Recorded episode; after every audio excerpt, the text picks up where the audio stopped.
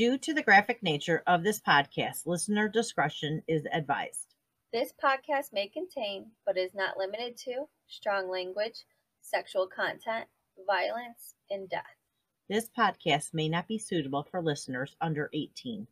Hi, I'm Christina. And I'm Crystal. Welcome, to, Crime Night. Tonight's episode is about Julie Ann Hanson from Naperville, Illinois.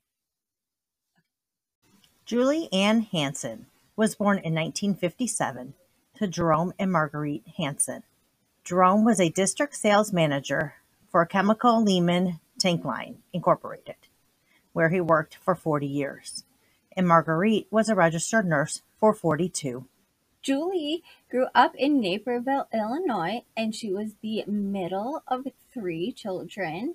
She had an older sister, Jill, who was three years older than her, and a younger brother, Mark, who was three years younger. She was described as a very personable and friendly person. At 7 p.m. on Friday, July 7th, 1972, 15 year old Julie borrowed her brother Mark's bicycle and rode it down to the local baseball field to watch him play a baseball game. At this time, it was the 70s, so it wasn't it was a safer time. It wasn't weird for a teenager to be riding a bike. And mm-hmm. Naperville in general is just a very, very safe, safe, area. Mm-hmm. Even today, I think it would be normal for a teenager to be out and about by themselves right in the Naperville area. It's just a generally safe area with very populated too. Yeah. So it's mm-hmm. a lot of people around mm-hmm. to kind of keep an eye on things, I guess. Mm-hmm. That was actually the last time Julie was seen alive. So the next day on July 8th, Julie's sister became worried because nobody had seen her since the night before when she left for the baseball game. And as their parents weren't home, Jill was the one in charge of her siblings. So she actually called the Naperville the Naperville Police Department and filed a missing persons report for her sister. And, you know, she, Jill was 18 at the time, so it wasn't really yeah, a big was... deal for her to be in charge, I'm assuming. I mean, and yeah, she yeah. probably was left in charge of her siblings a lot. Even growing up, I mean, like your parents worked, you just stayed at mm-hmm. home with an mm-hmm. older sibling. I mean, it wasn't like you went to daycare or had a babysitter. It's just the oldest kind of kept an eye on everybody, made sure everybody stayed alive. So. Yeah, even when I was growing up in the 90s, I was well, in the early 2000s, I would be left home with my sister when mm-hmm. I was mm-hmm. a teenager. Right. You know, for periods of time. And I believe like the babysitting age is what, like 13, 14, something like that? Yeah, it used to be 12. I think it's 14 now, but it used uh, to be 12 at one point. And I think it, even before that, it may have been younger, maybe 10 or something like that, 10, 11, somewhere in there at one point, but it's I think it's 14 now, and you have to have like be licensed to babysit now, mm-hmm. which back then you didn't have yeah. to be licensed and no, no, the oldest could watch like you know half the neighborhood probably, and and everybody would be okay. So it wasn't wasn't common then. the oldest was watching all the younger kids and especially neighbor kids as an and, adult. She was yeah, 18's adult. 18, so she was yeah. able to make you know have her own family if she really wants to. Yeah, so, yeah. And then she, you know, probably watched them a lot. Yeah. growing up. Yeah, but she had her own life too. So maybe friends were over and, you know, they were hanging out. You never know what the situation was. Nobody really realized that she she had gone missing till the next day. Well, I mean, I mean at, in the 70s, it probably was just like, you know, whenever you get home, you get home. If the oldest went to sleep already, yeah, yeah. I grew up in the. I was born in the early '70s, so I was born around that time. So even growing up in the '70s and '80s, we would be gone at the crack of dawn, and we would come home, you know, pitch black at night, and everybody in the neighborhood be running around and just having a good time, and everybody's parents like would watch everybody in the neighborhood, you know. So everybody kind of kept an eye on each other's kids and kind of knew who was with who and where they were, what they were doing, where they were going, kind of a thing. So that was kind of nice. And I'm sure it was like that for them in Naperville too at that time, especially. It's not far from Mm-mm. where right, where you were at the time. Right. And, yep. Yeah. And um, were your parents and siblings asleep sometimes when you got home? I don't know. I was usually with my siblings, minus my sister, who was a little bit older than me, but I was usually with the my two older brothers. But I Were your mean, parents asleep? um, I think at that time my dad probably was working overnights, and then my mom would be like working during the day. Well, she didn't go to work until I was like twelve, though. So that's when she started. Well, no, she went before that, I guess. I don't know exactly when she started working full time, but I mean, there was always somebody there. Like somebody would be like my dad would be sleeping. I guess my dad would be sleeping during the day, and then my mom would be there at night. But we still be running around the neighborhood. But would she be asleep before? I don't know. Probably I don't know. Did you see her when you got home ever? That was so long ago. I can't remember. It probably. I would imagine. They probably were. I would. I would assume that she was home. I'd have to ask her, but I would imagine in the seventies, like I mean, like like you'll just see your child in the morning. Like it was safe too. Like you didn't expect them to go missing. Right. And if they didn't get home until the next day, they were probably at a friend's house usually. right. And we. I mean, we would be running around, and yes, we did drink out of a garden hose too, which everybody doesn't do anymore. But I mean, we'd be running around, and it was our source of getting something to drink. Is turn on somebody's garden hose, get a drink, and Just like a random person. well, no, he had to know the people. like, say you have friends or you know yours or whatever. Okay. Everybody would get a, a drink of out of everybody's you know hot garden hose. But I mean, if if you yeah, I guess I see my parents at night usually going to bed. Yeah, Well, the parents were home, so I guess the older sister might do things differently. Yeah, and then if you hear, you think you hear them, maybe you know maybe it was a brother that they Mhm. she heard upstairs and thought it was her, and was like, okay, well everybody's home, have to go to bed. Mm. And being an older sister, it, you wouldn't go and say necessarily good night to the older sister like you would a parent. I wouldn't think. I was like that to my poor sister.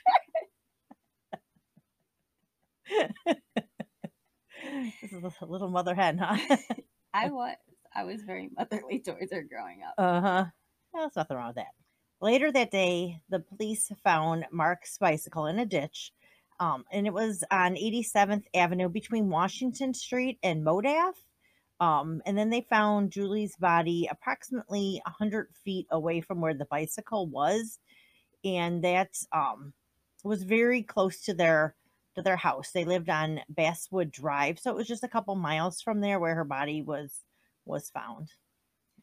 The Will County coroner, William Blood, indicated that she had been stabbed about 36 times in her chest, back, arm, side, neck, um, just all over for the most Hmm. part.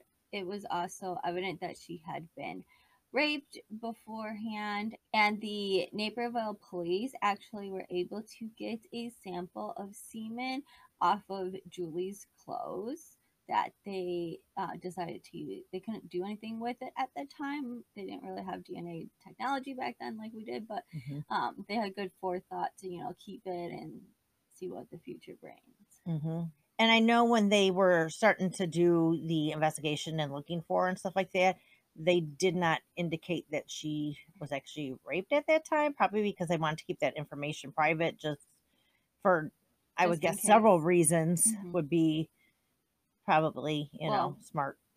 They like to, a lot of investigators like to keep as much information private as possible. That way, if Mhm. somebody knows that information, then they likely have committed that crime or know somebody who committed that crime or heard it from been somebody told who committed that about it. Yeah. Because usually people talk. Yes, and eventually, if It comes- It may come out. something they heard, then the police have a, you know, lead to find the person. Right. Something believable. hmm Mhm. Something that you shouldn't have known unless you were there. hmm Or heard it firsthand or possibly secondhand, but Mhm. heard it from somebody.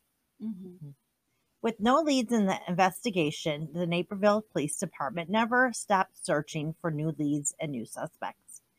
In 1996, the Will County State's Attorney, who is Jim Glasgow, um, he's still actually the State's Attorney now today. Uh, he actually reviewed a case alongside and a couple other unsolved cases. Major Morris was the first person of interest that they looked at, and he was a 42 year old married father of two daughters. At the time that they looked at him, he was actually eventually convicted of two separate murders, one in 1996 and one in 1997. The first murder he was convicted of was Roberta Jean Anderson, who was an 18 year old from nearby Oswego. On September 27th of 1973, Roberta was found raped and stabbed over 60 times. Wow, that's overkill. Yeah, Hmm. major. The second person that he was convicted of murdering was Margaret Stern, who was also 18 years old from Woodridge, Illinois, and she was last seen on September 15th of 1978 at the College of DuPage, located in Glen Ellyn, and her remains were actually not found until several years later in 1986. Major Morris was also suspected in other murders, including Julie's, and he actually was never convicted of any other murders, and nothing ever connected him to Julie's murder. The Naperville Police Department never considered this to be a cold case as they actually continued to search for her and they kept it a very active case. Um, when they had new recruits come in, they had them look over the, the case to see if they could find anything or, you know, fresh eyes on something, may catch something that somebody else may have missed. But and they all had like the pictures of Julie on their desk and, and stuff like that. So it it was never never given up on. They they kept continuously Never forgot about it. Yep, and they ne- they would continuously keep active with it. They actually contact, uh, kept in contact with the Hanson family as well throughout the you know nearly 50 years. In November of 2020, the Naperville Police Department reached out to Identifinders International as a last resort. Misty Gillis led the forensic team that worked with the president and the um, founder of Identifinder International, Colleen Fitzpatrick, PhD. It took six months and numerous challenges with no guarantee success. The sample was one trillionth of a gram. It was old and degraded as well. They finally created a viable genetic genealogy data. In using GEDmatch, it took them just a little over two hours to actually find a DNA match, which I thought was pretty Yeah, pretty, pretty quick. quick hmm pretty quick once they they were able to actually get that sample to where they needed it to be. Yeah. Mhm. Yeah. It was Took quick. a long time to get the sample, but quickly to find a, a match. Yeah, they have to have it just right in order to be able to to be able to use that that Mhm. DNA sample. Especially so small and old. old. I mean, that's you know forty nine years old. Mhm. I'm surprised they were able to even get anything off of that. I mean, that's that's some really good work. And it's a small sample. too, Yeah, so, yeah. Yeah, It's amazing the technology that we have today, yeah. Compared to back then, just Mhm. compared in general. in general, right? 'cause they didn't have it back then. Mhm. Mhm. Uh, once the results were found, they were handed over to the Naperville PD and they took it over from there. The DNA actually led to a relative of a man named Barry Lee Welpley. Like many of us, Barry's relative took one of those um, commercial DNA tests like Ancestry, 23andMe. Um, those are the popular ones. Yeah, yeah, they had mentioned the 23 and me, so I'm wondering if that was the one that they actually used or not, but that's Mhm. kind of the one that they had mentioned. 76 year old Barry was the police's newest suspect due to the DNA match. He was 27 years old at the time of Julie's murder and actually only lived a few blocks away from the Hanson family at that time. On June 2nd, 2021, Barry was taken into custody in Ramsey County, Minnesota, before he was extradited to Will County, Illinois. At the time of Barry's arrest, he was actually a retired welder and he was living a very comfortable life. Um, he was living in Mound View, Minnesota, which is just 12 miles outside of St. Paul, Minnesota. And he appeared to be your typical guy next door, like no real you know, indication that he was going to be a, a.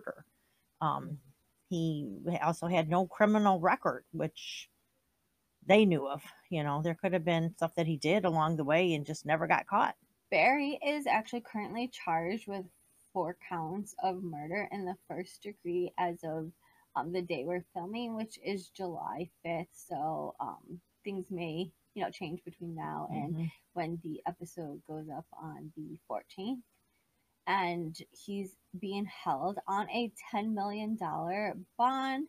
And there's a possibility that he may actually be involved in other unsolved cases, which authorities are actually looking into to see um, if he, you know, has been involved in other murders. People who uh, go about raping and stabbing people Just- 36 times don't tend to be just a one time. Right. I think he just got lucky Deal. and got away with it. Mhm. Uh, You mean he, you know, probably moved around and and just got lucky. His next court appearance is going to be um the end of August, so we'll we'll see what happens. You know, after that, things may change. He may go to trial. He may may not. Just gonna depends on what happens that day. Julie's sister Jill and her brother Mark were actually in attendance at a news conference that was held on June 4th, 2021. And they made an, a statement that expressed their gratitude to everybody that was involved in finding Julie's killer. Julie's dad, Jerome, died November 3rd, 2009, and her mom, Marguerite, died August 14th, 2019. They both died without their daughter's case being solved, without knowing Mhm. who murdered their daughter. Um, Julie is actually buried in Naperville Cemetery alongside her parents. So they, they died without any closure. Barry has not been convicted of Julie's murder at this time, and the police are still looking for any additional information. Anyone with any information regarding Julie's murder um, should please contact the investigation department at the Naperville Police Department at 603 420 6665. You can also give any information to Crime Stoppers anonymously by calling either 1 800 222 TIPS. That is 1 800 222 8477 or submit a tip on their website at www.crimestoppersusa.org uh, forward slash contact forward slash submit hyphen a hyphen tip.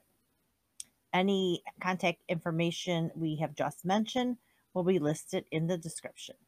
Thank you for listening to Crime Night. You can find our sources on our website listed in the podcast description. You can also find us on Facebook and YouTube under Crime Night Podcast. Please join us every other Wednesday at 6 p.m. Central Time. Good night.